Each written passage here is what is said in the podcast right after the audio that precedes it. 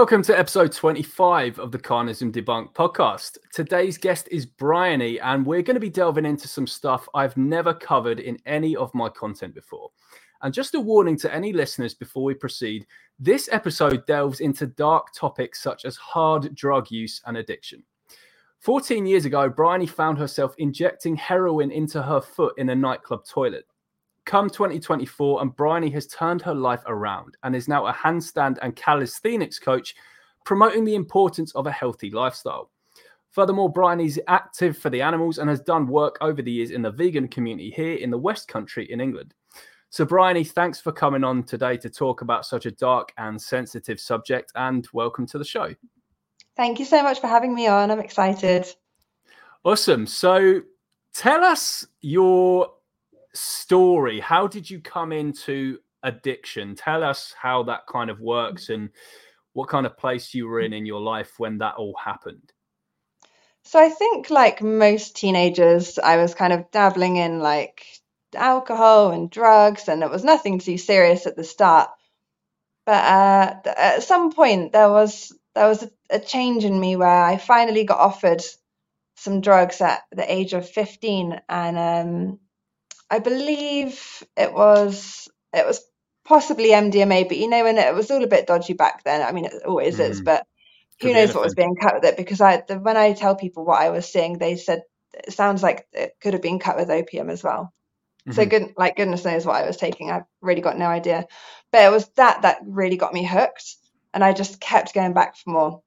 I just really couldn't stop. So I ended up sort of becoming that person that was like, encouraging everyone else to do it. I wanted to be that person that was going the extra mile, that was the craziest out of all of my friends, because I always had a hard time fitting in at school and making friends. So I thought if I stand out and I'm this like crazy girl at school doing loads of drugs, everyone's going to think I'm so cool and that they all want to hang out with me. And yeah, that's kind of like my thought pattern behind it, I guess, that it was maybe just rejection from not fitting in at school to wanting to be this out there, outgoing druggy as a teenager. So you mentioned it was at school. Like, how how old were you when this kind of happened?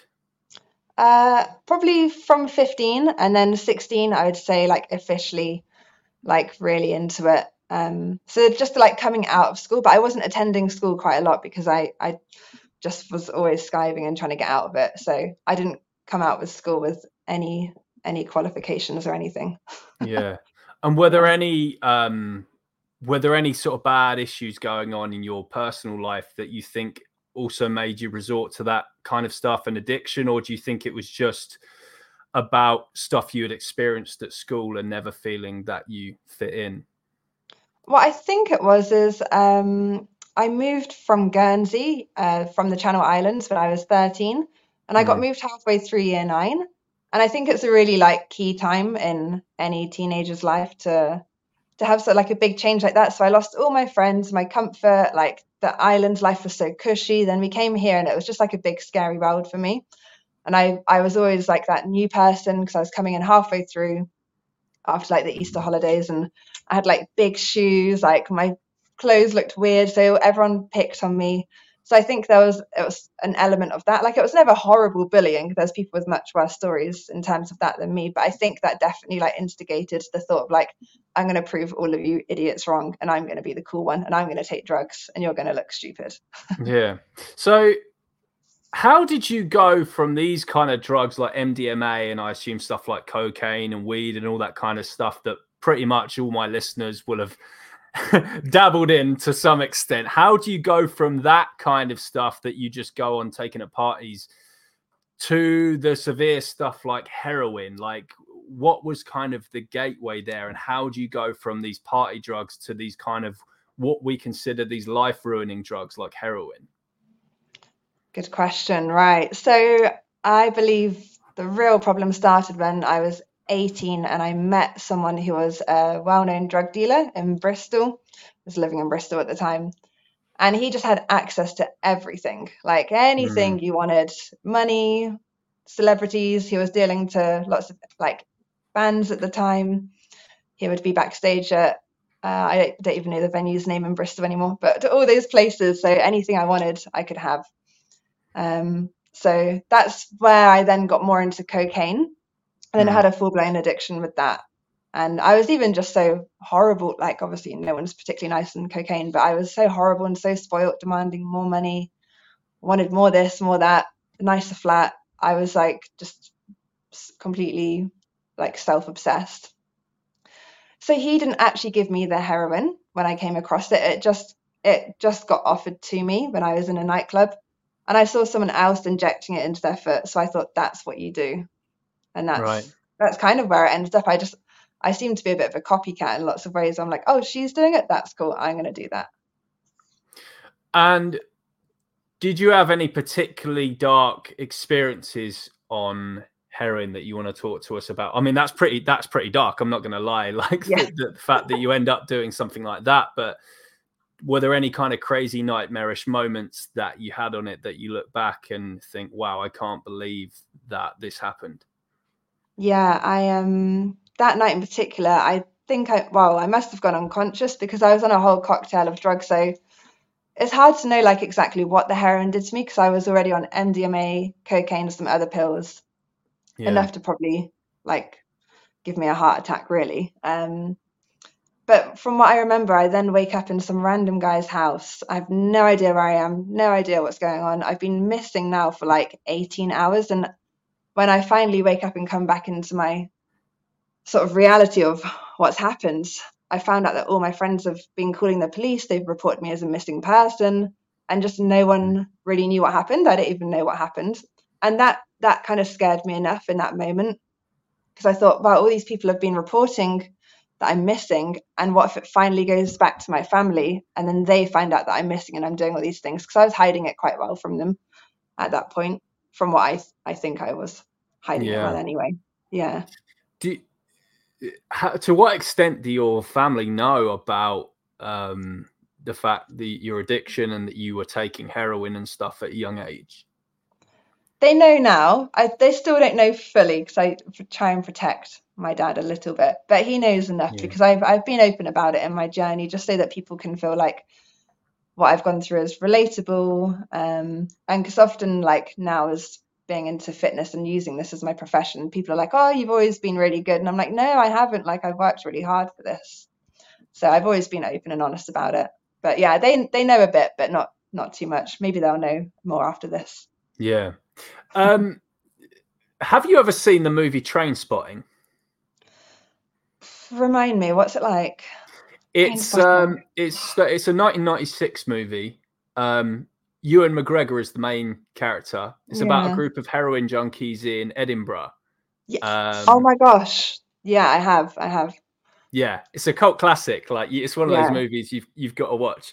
Um, because there's a quote from it. Because what, what I basically want to ask you, because not not that I'm promoting that anyone does this or anything, but what I want to ask you is, what does heroin feel like? Because there's a quote in it that's something about like um, take your best orgasm and multiply it by 10,000 and you're still not anywhere even near close. And I think I've only spoken to maybe one other person before who I've mentioned that quote to who said that they've done heroin in their life. Yeah. They said they personally didn't agree with that quote in Trainspotting. Um, but but the movie mm-hmm. very much makes it out to just be the most insanely euphoric drug ever that just doesn't compare to any feeling or experience that you could have in your life. So, how, how would you hmm. personally, from what you remember, describe how heroin feels when you inject it? In uh, in the very moment, from what I remember, you feel very warm. Everything's really good. You're like cozy. You could like just sink into the bed, and you're like, oh, this is incredible. That's yeah. from what I remember in those couple of minutes or moments that I had afterwards. Just like a really like sort of like nice tight sort of sensation. So I kind of get that quote, but maybe not to right. that extreme. But maybe I was already too far gone on lots of other things, so it's hard to say. It's I, am not super clued up on drugs, but from what I know, heroin, heroin is basically the street version of morphine, right? Which we give to yeah. patients who are in severe pain.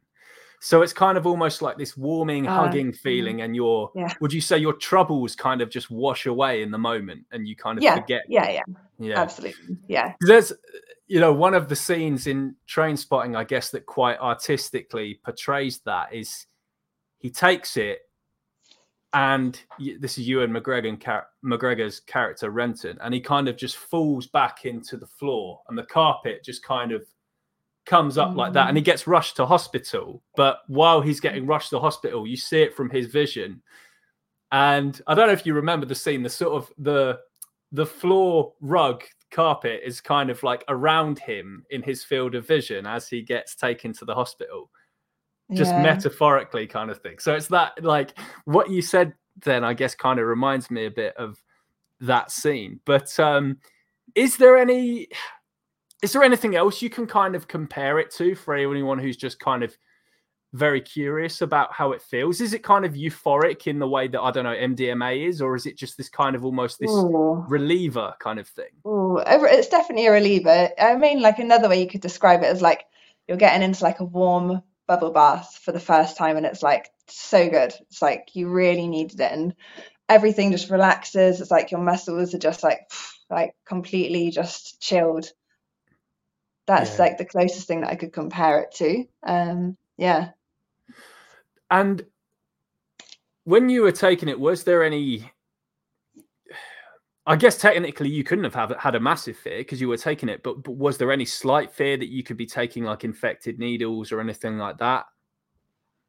I mean, I probably was, but maybe I just got really lucky that night. Who knows? Right. But there was, I mean, I just, I really didn't think about stuff like that back then. I remember taking like even on that same night, I'm pretty sure I was I bought some pills off a guy and I literally like took it. He just put it out in his hand and like just um, gave it to me and I dropped them all on the floor and he looked at me and he went pick it up and I was like oh mm. okay so I picked it up and on this grubby Lakota nightclub floor and ate mm. them all. Like that's just how little I cared oh about oh what I was doing. Yeah, or yeah. the thought of it makes me feel sick.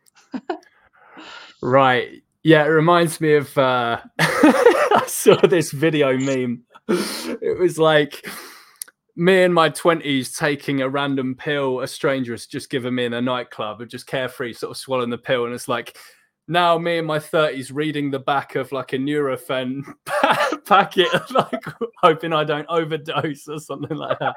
That's literally me. um, so uh, after that experience at the nightclub, did you dabble in heroin again, or did you think never again after you kind of passed out and then woke up in a random house?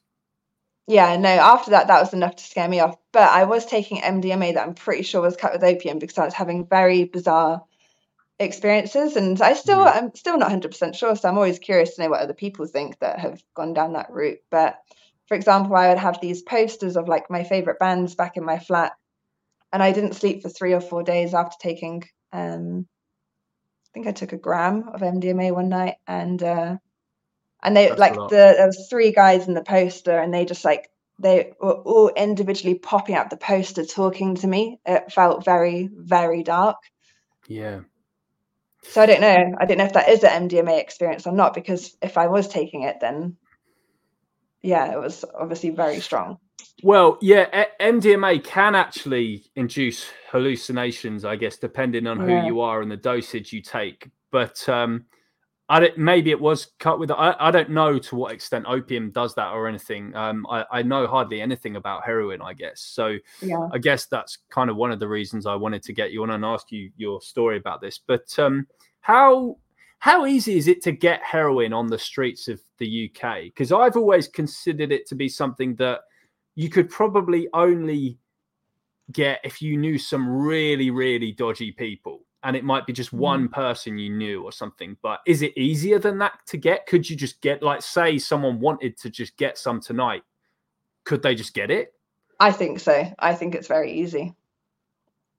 So yeah. even so, say you have a link to like a weed dealer or something like that, who might not sell it themselves. You could probably just through them be like, I want to yeah, score some heroin or something, and he would get a link like for you or whatever. 100%. I think it's much easier. In fact, I think I'm pretty sure I witnessed someone actually injecting it in their leg the other day in a phone box and I was walking on the street. Hmm. Yeah. I mean, I assume. Yeah, I, I, now I assume if someone's going to be doing that on the street, that's going to be a homeless person, and they yeah. do some. They they often do um, yeah. have such contacts and stuff. But I'm just wondering, yeah, like, but I guess you say it is that easy that the average kind of man or woman uh, living in their own house could whatever could get it if they just linked up Yeah. with their weed dealer and stuff, which Yeah, is crazy.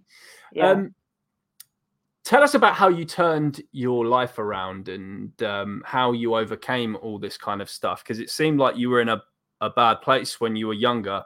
Uh, and I guess the thing is, a lot of people when they when they're resorting to heroin use and, and addiction to other drugs, they kind of stay stuck there. So how did you turn your life around? So it was the end of 2012.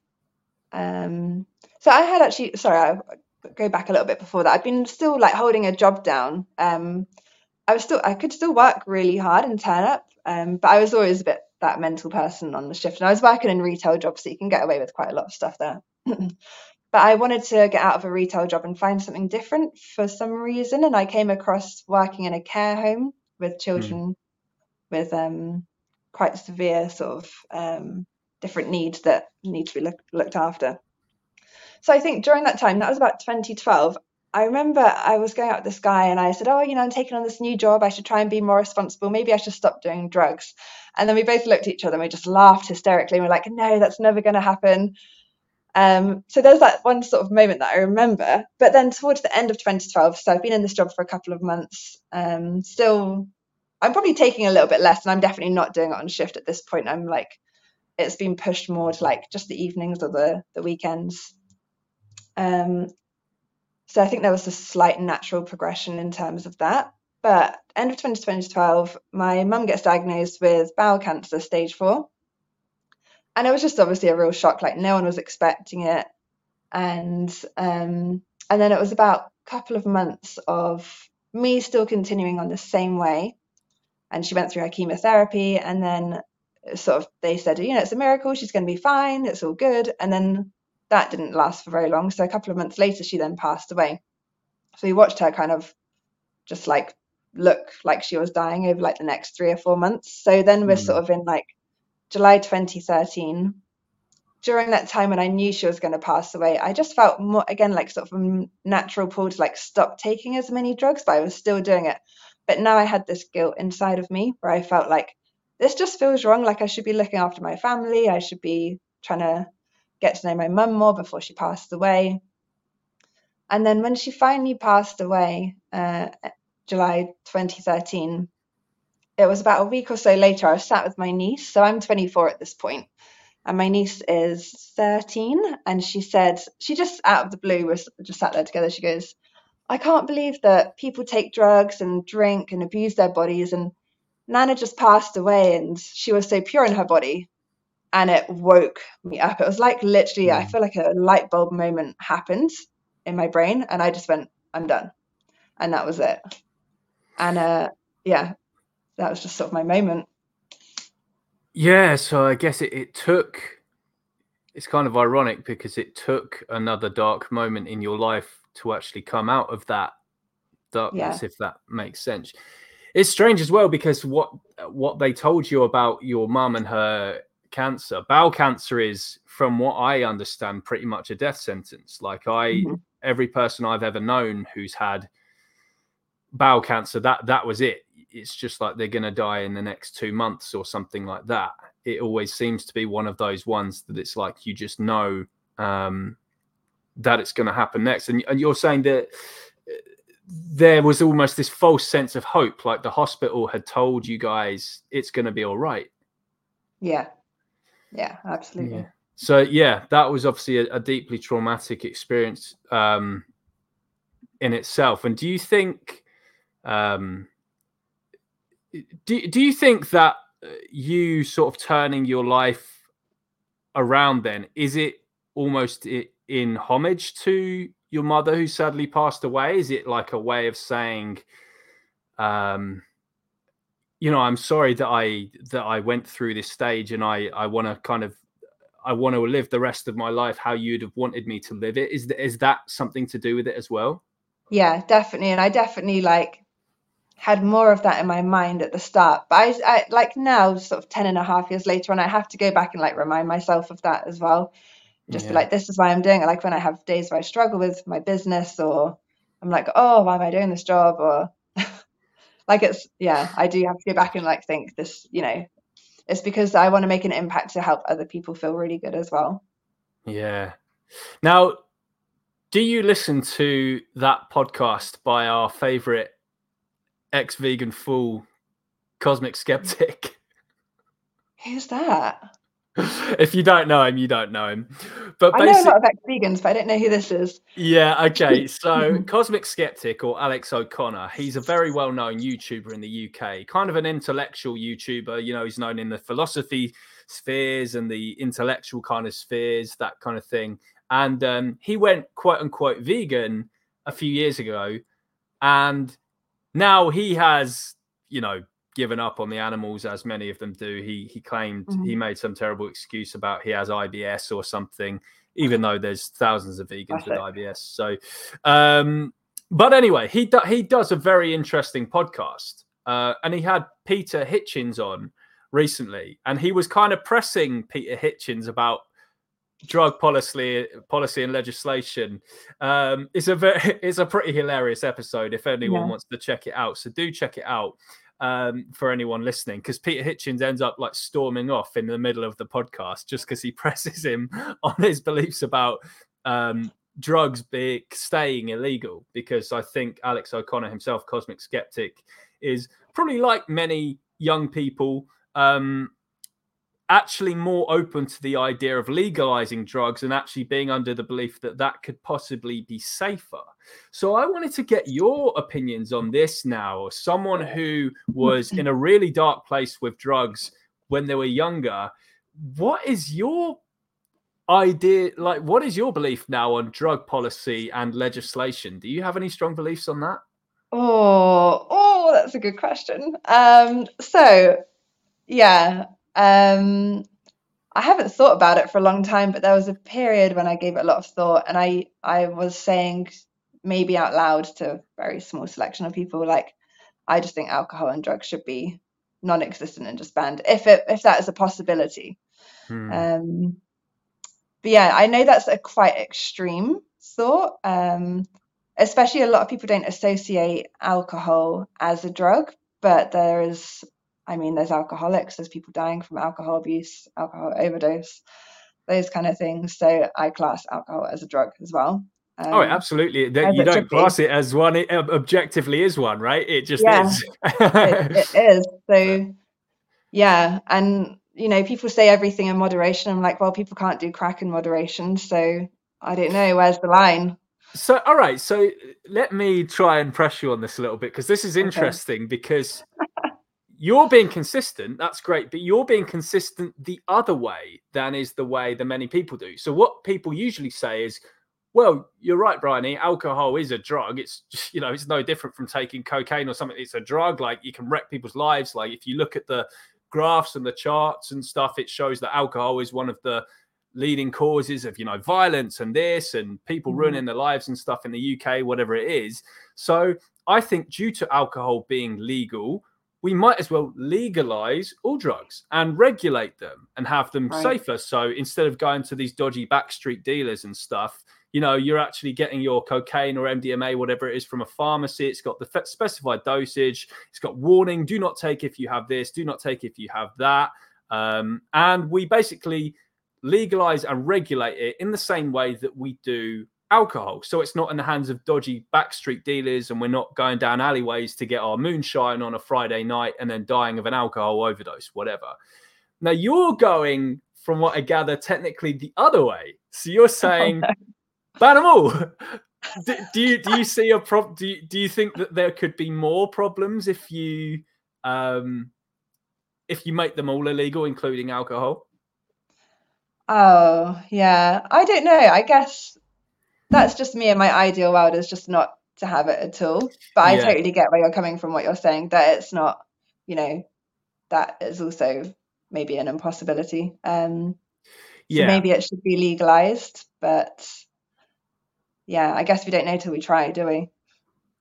Yeah, well, I think some, I don't know exactly how this works, but I think some countries have legal. Is it Portugal might have now legalized hard drugs? Mm-hmm. Um, but I don't know exactly how it works. and to what extent yeah I, I, I don't really understand i guess how it works um how you would get them whether it's just like a possession thing that they've legalized mm. but um i and I, I could be totally wrong on this. Like I, I maybe I have a wrong opinion about this, and perhaps my view is more harmful. But I've I guess I've held the belief maybe since I was in my say early twenties that we should maybe just legalize all drugs and regulate them in the way we do alcohol. My opinion on alcohol even is yeah, it, it's bad. There's nothing really good about alcohol, right? he says, sipping mm-hmm. a glass of whiskey as he's got you on this podcast. um, but but um, at the same time, I think the country would be worse if alcohol was illegal and people instead were going to backstreet dealers like they do heroin and stuff to get alcohol. And I think that could be more dangerous. I think now that yeah. drugs are in our society, maybe it's better that we actually just legalize them all as a consistency thing. Because you're right, it is inconsistent that alcohol is legal, cocaine is not legal, MDMA think, is not legal. Like, yeah, and I think that's where my problem lies with it. And like I and obviously I can be swayed either way. I'm not like totally stuck on it. Like everything has to be banned. Like there is no such thing as an ideal world, is there? So we yeah. have to make the best of what we've got. But yeah, um, yeah, you're right. Like why is alcohol legal and other stuff is illegal?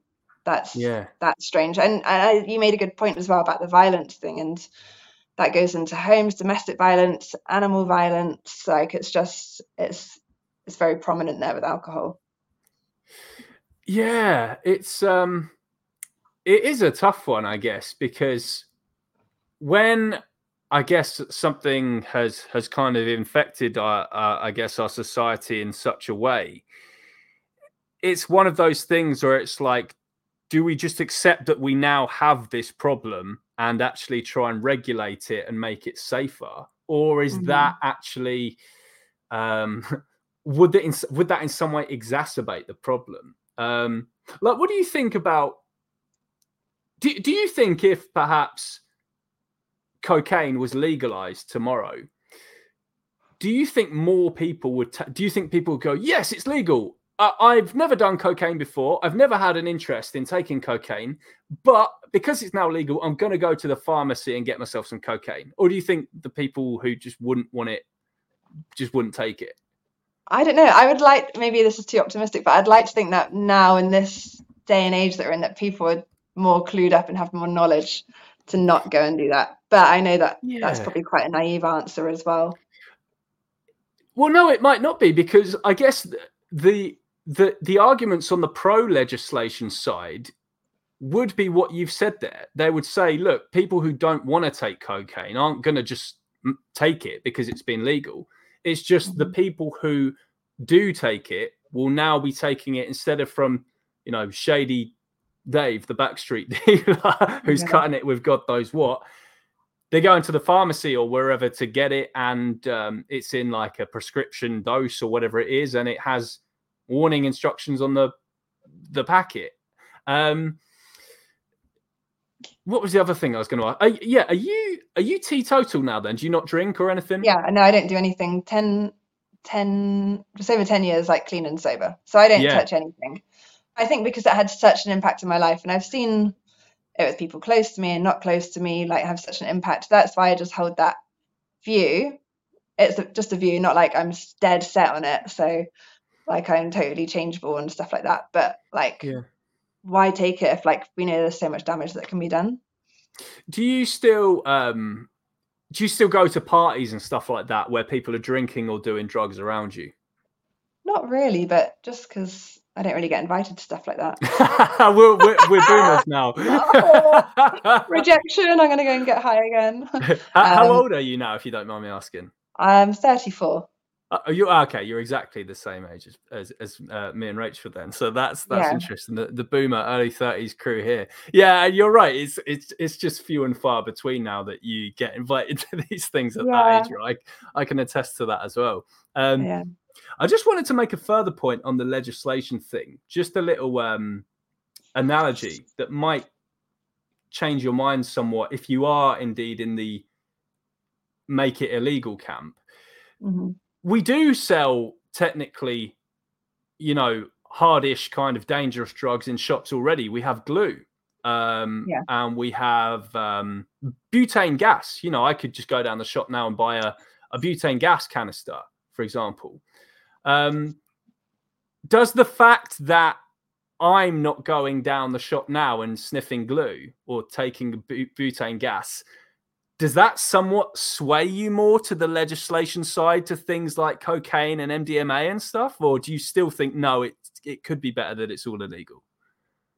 No, I, I think that could sway me for sure. Yeah. Yeah. But like I it's just such a hard one because I I feel some sometimes I'm like, yeah, sometimes I'm like ah, definitely get rid of it all. What's it doing on this planet? We should be just be focusing on being pure in our bodies and healthy and all this stuff. But Yeah. equally I totally get that, you know, that's not that's not reality. But I do think maybe it's in different cultures as well. Like you tend to see maybe in somewhere like France or Italy, like there's less of an alcohol problem there. But perhaps I don't know if that's particularly a true stat, but just as an example, because they are better at moderation. But maybe it's the British culture that we're in where it's just it's pretty rife here. Yeah, I think there are definitely some cultural stuff. Like, you know, I've got mates who have come back from like Spain or Italy and stuff because they've got family there. And, uh, you know, my British mate will be cracking openly, you know, the the vodka at 8 p.m. and saying, right, let's get on the pre-lash or something, lads, or whatever. And everyone they'll be like, oh, what, what are you doing? What's this? And he'll be like, you know, you get tanked up as much as you can before you get in the club. So then it's the cheaper rest of the night. And they're like, "Oh, what are you talking about? Why, why would you just intentionally try and get drunk kind of thing? Like in other cultures, like in, in, in places, I think like Spain, for example, it's more like this kind of, you kind of drink as like this kind of social kind of thing. It's just like you might have a cocktail or two with your mates and you stay out really late, whatever, but it's all just about the conversation and stuff. Whereas in places like Britain and Ireland and maybe the States as well, even though their their drinking age is higher there, it's all about when you're young, it's about who can get the most drunk possible without throwing up. It's almost like this competition with your mates. And it's like you have to you have to ingest the ma- maximum amount of, ac- of alcohol possible. And you you always end up don't you when you're like 25 26 you know your exact mm-hmm. limit. And it's like yes i'm my exact bit now where i if i have one more drink that's it. But yes it's now pretty much a free night for me for the rest of the night. All i've got to pay for Yeah. now is the taxi home. So true and that's why it's hard like different cultures because my part like you know to compare because i definitely think some are better than um, the brits. And maybe it feels just feels more prevalent Mm. to me here because of that reason. But my partner who's from romania he said when he came to england a few years ago and he saw drunk lads out on the street he was shocked. He couldn't believe their behavior how they were how much they could drink. Really? even like they looked they looked more unhealthy over here That's interesting because I thought Eastern Europe was the same or worse than here when it comes to hard drink culture, but maybe it differs in in Romania. Um, because the way I always viewed it was like, yeah, Britain, Ireland, maybe places like Germany as well. It's like, yeah, get as tanked up as possible. Mm. Then when you get to more the Mediterranean places like Spain and Italy, it's not really about that. But then when you get to places like Russia and Belarus and maybe Romania, it's the same as here or worse. Like, is uh, was I mistaken in thinking that then? Well, me, I mean, Romania is so big. I didn't realize how big it was until I went there. So maybe it's just like Right. the area that he's from. Um, Yeah. but maybe like more sort of outer skirts, like where it's a bit poorer. It could be. I think it could probably be more like that. Um, Yeah, because Romania is. yeah, it- you talked about like the Mediterranean like areas. Maybe it's just because we don't have good weather, so all we've got is drinking. Yeah, that's pretty much it, isn't it? And yeah, I was going to say Romania doesn't seem like it's like like you mentioned. It almost seems like I, I've never been, but just from what I hear from Romanians I know and stuff, it almost seems a bit disjointed once you're there. It's like there's different cultures in different regions, and it's not Mhm. like they're all connected with each other. It's like you could be in like the a city somewhere, and the culture is completely different, and then you might be out in the countryside and they don't even have phones there or something and there's almost like no contact with the rest of the country they're like in their little Yeah. microcosms there so it could have Yeah. completely different cultural microcosms there so to speak whereas in the uk it's very much we're almost a bit of a homogenous culture aren't we like I think so. Yeah. they might have chips and gravy up north but we we know about it and it's not like it's not like this super Yeah. crazy thing that, but we just have these very slight uh, regional differences. Um, but let's let's talk about this kind of stuff you do now. Then, so you say on your uh, Instagram profile that you're a calisthenics and handstand coach. Now, people might be listening and think, "What on earth is that?" So, tell us about what both of those things are.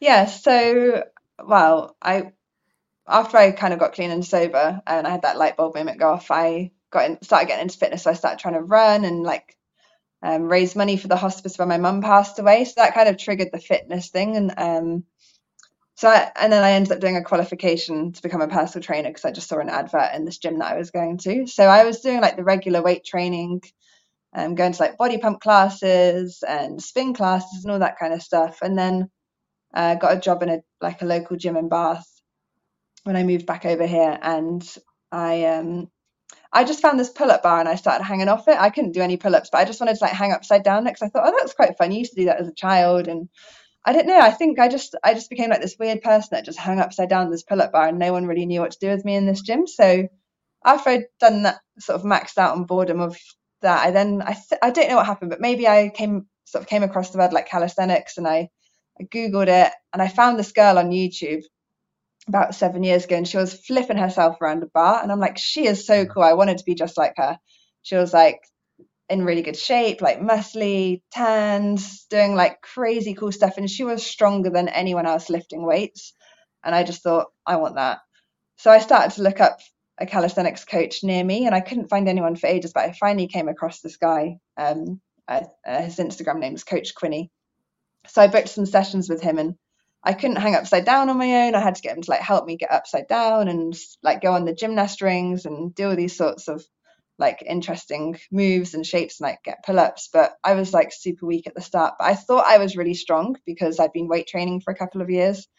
Um, but the rings like really humbled me because finally I had to like use my body weight against the instability of this like hooped shaped thing hanging from the air.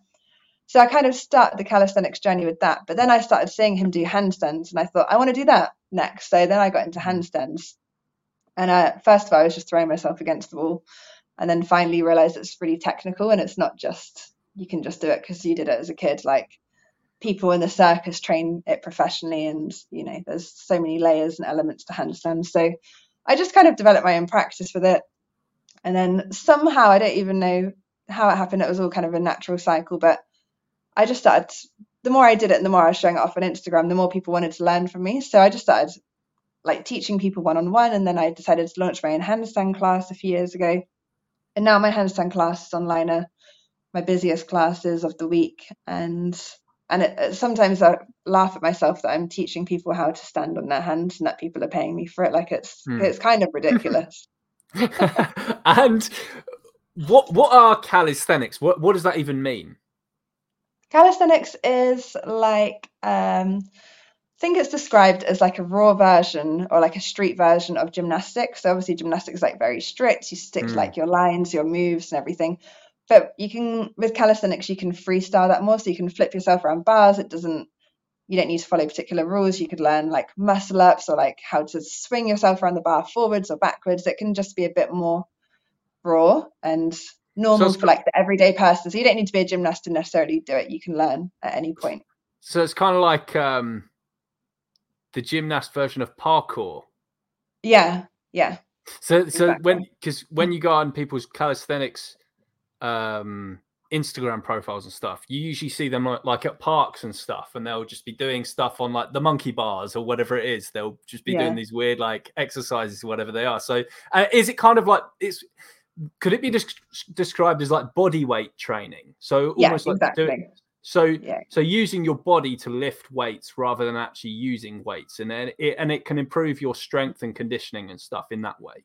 Like nothing else you can compare it to. That's that's what I loved about it. Like the power of like, especially as a female, like being able to do a pull up on your own and like thinking like how I can use this in other like functional ways and just saying like the strength and control and the muscle definition that you get. Like you can obviously still get that doing weights, but the difference with calisthenics versus weights for me personally is that not only do you get strong, but you become like more functionally strong and able to do things with your body that maybe you didn't think you could do before. Like you can turn in like weird directions, you can do you become more flexible and mobile because you're sort of forcing yourself into like these more contorted positions in some moves. So it's just interesting. She yeah. suddenly like open up this avenue of like, oh, my body can do some pretty cool stuff that I definitely didn't realize I could do before. Now, here's a um, a topic I bang on about quite a bit to people who know me because um, there's not enough people doing it. Um, so I think you'll agree with me on this, but can you mm-hmm. advocate for the importance of exercise for mental health? Because I, I'm constantly going on Facebook and it's full of vegans talking about, oh, my life sucks and I hate everything and I want to die and blah, blah, blah. And not that I'm downplaying the struggles people are going through. These are real yeah. struggles and feeling suicidal and stuff is very real thing that we shouldn't undermine. But one thing that I think is very clear is that not enough people exercise, and this is a gateway to good mental health. Do you are you a firm advocate in believing that um, um, exercise is beneficial for mental health, and how beneficial do you think it is? Absolutely. I think it should be like if anyone's struggling with mental health, it should be the first thing that you seek to do. Like mm. start moving your body because it's just natural endorphins that you release afterwards. You'll start feeling good. And then you can keep like continuing on that journey. And if you still obviously need further help, then obviously go and seek professional help. But there's nothing like going to the gym, moving your body, and starting to feel fit, whether it's working on weight loss or muscle growth or just yeah. flexibility. Like it, it can be anything it, or just enjoying a sport that you like to do if it's netball or something like you're just gonna feel so much better and i think that's like the gateway to like other things that you can discover about yourself in like a mental health journey. That's interesting. There's drugs in our own body. We release endorphins. We release these happy chemicals without us having to ingest anything just us lifting a heavy weight and doing repetitions with it or doing some push-ups or um, you know, going down the park and getting on the monkey bars and seeing, you know, how far across them you can go without falling off or hang, you know, hanging on something mm. for as long as you want. These just doing these things release happy chemicals that you already have inside your own body.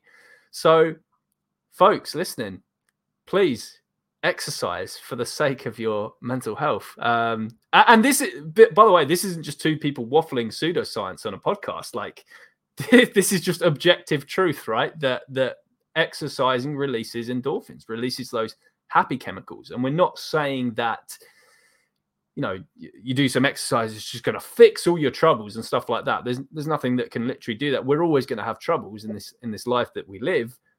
But you know anyone who exercises regularly can attest you will be much happier with that exercise than you will without it. In fact i'm a firm believer that you can't be happy without exercise. Would you go as far as to say that that if you don't exercise, you literally can't even live technically a happy life? I genuinely can't fathom in my brain now how some people can go their whole lives without at least stretching or moving their body or going on a mm. treadmill or something. I'm like, how how can that how can that be? Because that you just don't know what how good that can make you feel. And I, I find that really sad actually that some people will never bother to go to the gym or think I could feel really good about myself. Yeah. And what about I mean, I'm the worst person to speak on this at the moment because I love to eat some good old junk food. What about the importance of healthy eating for mental health? Do you think, or, or, or, do you think actually we live a happier life when we're eating all these lovely foods that we enjoy eating? Or do you think there's like a little balance? What do you think of that? I think uh, I think a, ba- a good balance. Um, yeah the the main sort of rule in like in terms of like personal trainers coaching to their clients is that we generally say try and find like an 80 20 balance. Right. Like 80% good 20% i would like bad in quotation marks or you yeah. know just like chill out a bit. Maybe it's the weekends you want to chill out. Um, but it really varies from person to person. Interestingly I, i've had quite a lot of clients recently and this is completely random that have been ex addicts and for some reason we sort of attract each other in this way without realizing mm. and they're, they're the ones that are the most dedicated to their training yeah. um, the ones that eat the best because they want to go all in and they take they just take their health and fitness very seriously and i find that really interesting because we've all talked about it sort of collectively together. We're like, what is it about us that makes us want to go the extra mile? But we just, it's just that something in us, maybe. A question on veganism now. Do you, do you think that people who have faced hardship in their life are more likely to go vegan for the animals, which is the only reason to be vegan, by the way? Um, mm-hmm. But do, do you think people who have experienced hardship are more likely to be vegan than people who haven't? I don't know. That's a tough question, actually. I don't know. I do know a lot of people, though, again, like ex addicts that have gone into fitness and gone vegan, like similar stories to me.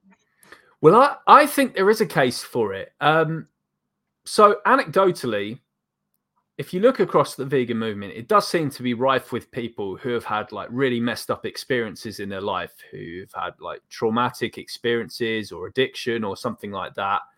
Um, you know, sexual abuse and other forms of trauma. The movement seems to be rife with people who have had really bad experiences. Mm. And I think that when we've had bad experiences in life, we're more likely to empathize with the animals and think, you know, I can put myself in their position. You know, I've experienced hardship.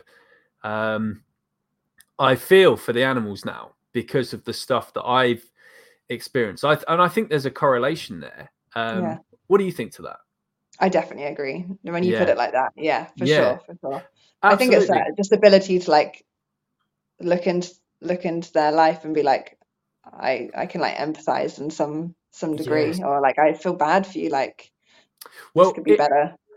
It flips the carnist myth, I think, on its head. The idea that vegans are privileged, or you know, we we don't have any issues going on in our lives, so we we we focus on these minor issues, like you know, animals being mass murdered by the trillion every single year. You know, the tiny.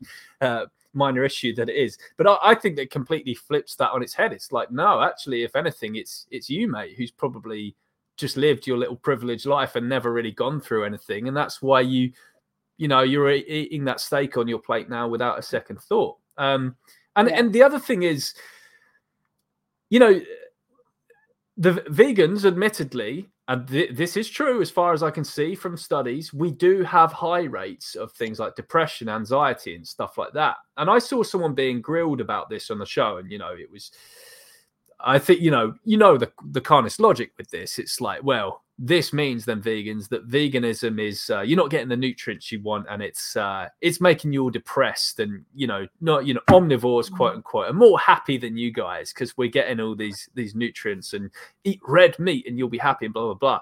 And the person clapped back and they said, no, it's actually that's just correlation without causation, right? He said the likely reason that you see depression and stuff are higher in the vegan movement is people who are more likely to be depressed, who are more likely, more susceptible to things like depression, are actually more likely to be predisposed to going vegan.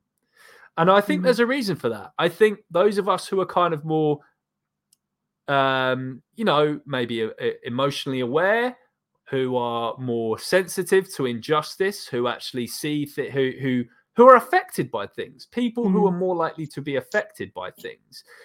We're more likely to go vegan than those people who might not have depression or whatever it is, but just go through life just drifting like a stone in a stream, not really caring about anything. I mean, yeah. it makes sense. It makes a lot of sense. Yeah, I think I think um, I think the type of people who are more likely to get mental health issues, they're just more attuned to all the crap that's going on in this sucky world. We don't have this yeah. ridiculous rose tinted optimum bias, uh, uh, optimism bias, which, by the way, I did have at one point. I remember before I was vegan, I was one of these people that's you know good always triumphs over evil and you know in in the western world it's all good and nothing bad happens and evil you know is just in these places like where there's war going on and stuff like that and you take off those rose tinted glasses as as soon as you go Absolutely. vegan don't you yeah you do yeah i really think actually going vegan opened my eyes to so many other things not just veganism but just other issues going on in the world and i just became mm. generally more open minded to other yeah other things so that that was very interesting. With me, you know, it's funny. It's almost flipped me the other way. So when that was true of me when I first went vegan, I think I became a more compassionate person generally. now I've just gone full misanthrope because of the amount of time that I've gone vegan, and it's now like I care less about human issues as a result of being an animal rights activist. So I've it's kind of done the other thing to me. Um, but what what are some um, what are some problems you see with the current vegan movement, animal rights movement, however you want to refer to it? Is there anything you think is kind of holding us back as a movement? Oh, um, I feel like I was talking about this with someone the other day, and I'm trying to think of what what it was that we was touching on. But um, it's a very good question. Mm.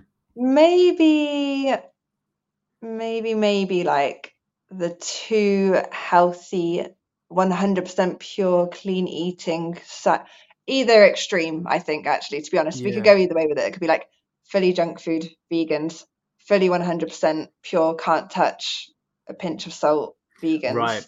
I think that's why the balance is important, like an 80 yeah. 20 rule or 70 30 or whatever you want to do with it. I think those people cause problems and they make us, the ones in the middle being normal, look mental. And maybe right. that's what gives us a bit of a bad rep. Yeah. See, I have a weird view on this when it comes to the dietary stuff. So I've heard some vegans say that it's every vegan's duty to be as healthy looking as possible to represent veganism mm-hmm. well.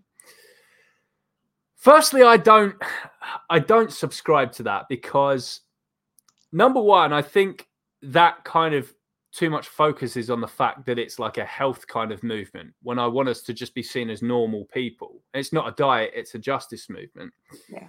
The other thing is, if you don't have diversity of bodies with it inside the animal rights movement, it kind of all it, it could also make um it could also make the food kind of look crap as well. Not that that's yeah. the reason we should be selling yeah. veganism. It's not about the food, but yeah. I like the fact that we have fat vegans here and there who, you know, that we it shows that we have delicious junk and stuff to eat. But I, I like the fact that we have a variety of bodies. We've got like yeah huge big gym going dudes who can like outlift like every single non-vegan you know we've got fat vegans who like junk food we've got slim and athletic vegans we've just got the normal vegan with a little i don't know little pot belly who works like an office job and just doesn't isn't that fussed about exercise yeah. i want to I, I, like showing that we're just a diverse group of people and in yeah. any case if someone wants to say veganism is unhealthy or vegans can't outlift me or whatever we've got all the people to, to prove them wrong on that anyway. We we yeah. all know a vegan who can outlift any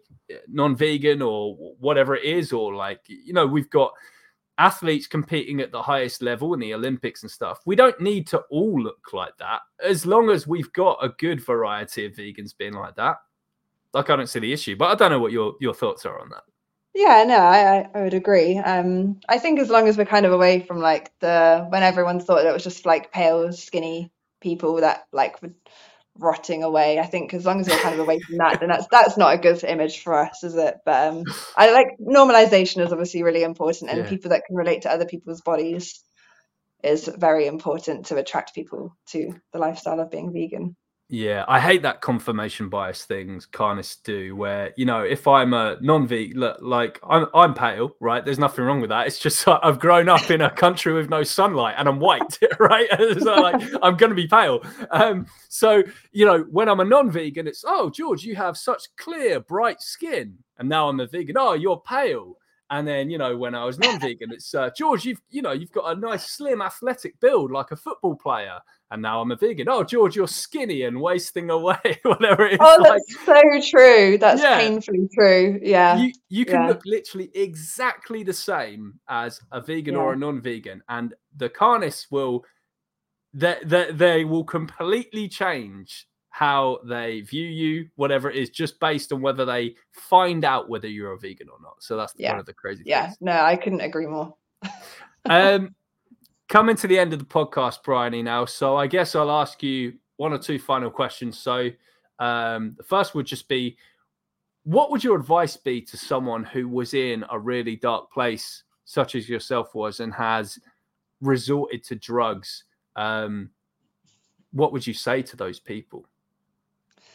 I would say that you don't have to let it get to rock bottom to make a change in your life. I think it's, I know often that is a, case. um, where people have to hit the lowest point of their life to make a change. But if you can get yourself out of that situation before you have to get to the worst point in your life, um, just start doing something simple for yourself every day. Just take yourself on a walk, have one healthier vegan meal every day. Maybe that'll make you feel better, feel your body.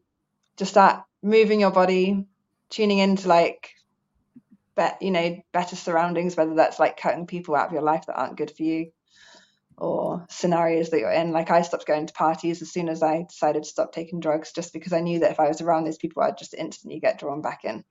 Right. And yeah, thank you for that. And we hope um, anyone who's listening who is in such a place can take inspiration from that. And um, I guess the final thing I'll just ask you is: Did you want to shout out your business or anything? Do you want to like how can how can people get to you and um, get learning? So so you teach both calisthenics and the handstand stuff. Like how how can people reach you? Yeah, sure. So my Instagram's upside down vegan. Um, says what it does basically. Um, yeah. and uh, actually, funnily enough, well, a few years ago when I changed my Instagram Instagram name to that, someone said you'll never get any clients when you call yourself vegan. And anyway, most of my clients now I could say are probably vegan or like interested in being vegan. So haha, that person. Um, but you can find me on Upside Down Vegan, and if you want to learn handstands. Um, I teach two classes a week. I have a Patreon account where people can sign up. There's different membership levels that help people, you know, on different budgets. So I make it very affordable for people. And um, my calisthenics stuff, I do it more in person. Um, I teach in Bath at a calisthenics gym called Cali Unity. Um, but I also teach on my Patreon handstands and flexibility. So once you start going into bodyweight stuff, you realize you probably need to stretch out as well. So that's kind of like the idea behind it. So I teach splits, back bends, and handstands online and all my in person stuff. That's great. Everyone go and check it out. Um, yeah, thank you, Bryony, for coming on to the podcast today and for speaking about um, such a sensitive issue that many who were in your position want, want to talk about. And uh, yeah, I hope it's been an, an interesting listen for all my listeners. So thank you again. Thanks so much.